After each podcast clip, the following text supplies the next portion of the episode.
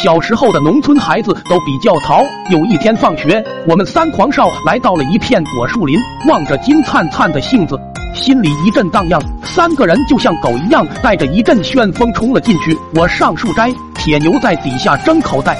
肥龙负责把风，摘得正不亦乐乎的时候，突然来了一声大吼：“小兔崽子，敢偷俺家杏，是不是活腻了？”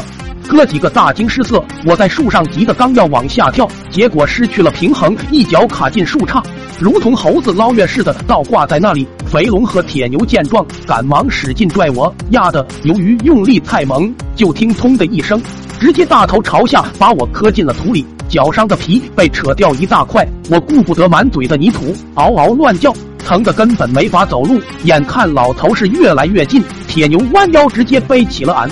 我提着杏袋子趴在背上，哥仨急忙往山下跑。雨后的道路有些湿滑，没跑多远，铁牛就摔个狗吃屎。怎么说呢？我就觉得一股大力在后面猛推，如同利剑一样，从他背上直接飞了出去。衣服都烂了，疼得俺是一阵痉挛。都惨成这样了，我手里还死死攥着杏袋子没松。其实过后也在琢磨，当时为啥这么怕被抓到呢？最坏也就是找个家长挨顿揍啊！如果那天也有这觉悟，何苦还受后面的罪？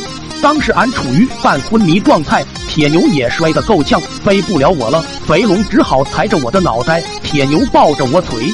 就像医生抬担架一样，一路磕磕绊绊往山下走。老头还在后面跟着不停的大喊。等到了山脚下，就听铁牛对肥龙吼道：“你丫的别老往后看，前面看前面啊！”就听扑通一声，我的世界当时都黑了，感觉来到了地狱，自己像被千万小鬼腐蚀一般，刺鼻又恶心的汁液直接进入了嘴巴。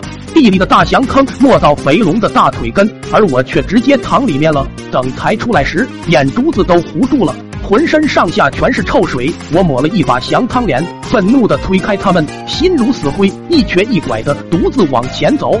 他俩还准备拽着我跑，我咆哮道：“滚滚滚，别碰我，听到没？和你俩一起，我怕死半道上。”他们最后满脸不甘的跑了，剩下我一人提溜着屎袋子慢慢的走。谁知没几步，脚下不知踩到了啥，呱唧一下被狠狠的绊倒在了那里。我趴在地上，眼泪是刷刷的流，扪心自问，就偷个信，咋比他娘的杀人犯还受罪啊？看着老头越来越近，我趴在地上对他说：“大爷，您是我亲大爷。”呜呜，我错了。呜，我不该偷你家的信啊。他看我一身伤，也不好意思的挠挠头。我就是逗你们玩呢，哪成想给吓成这样。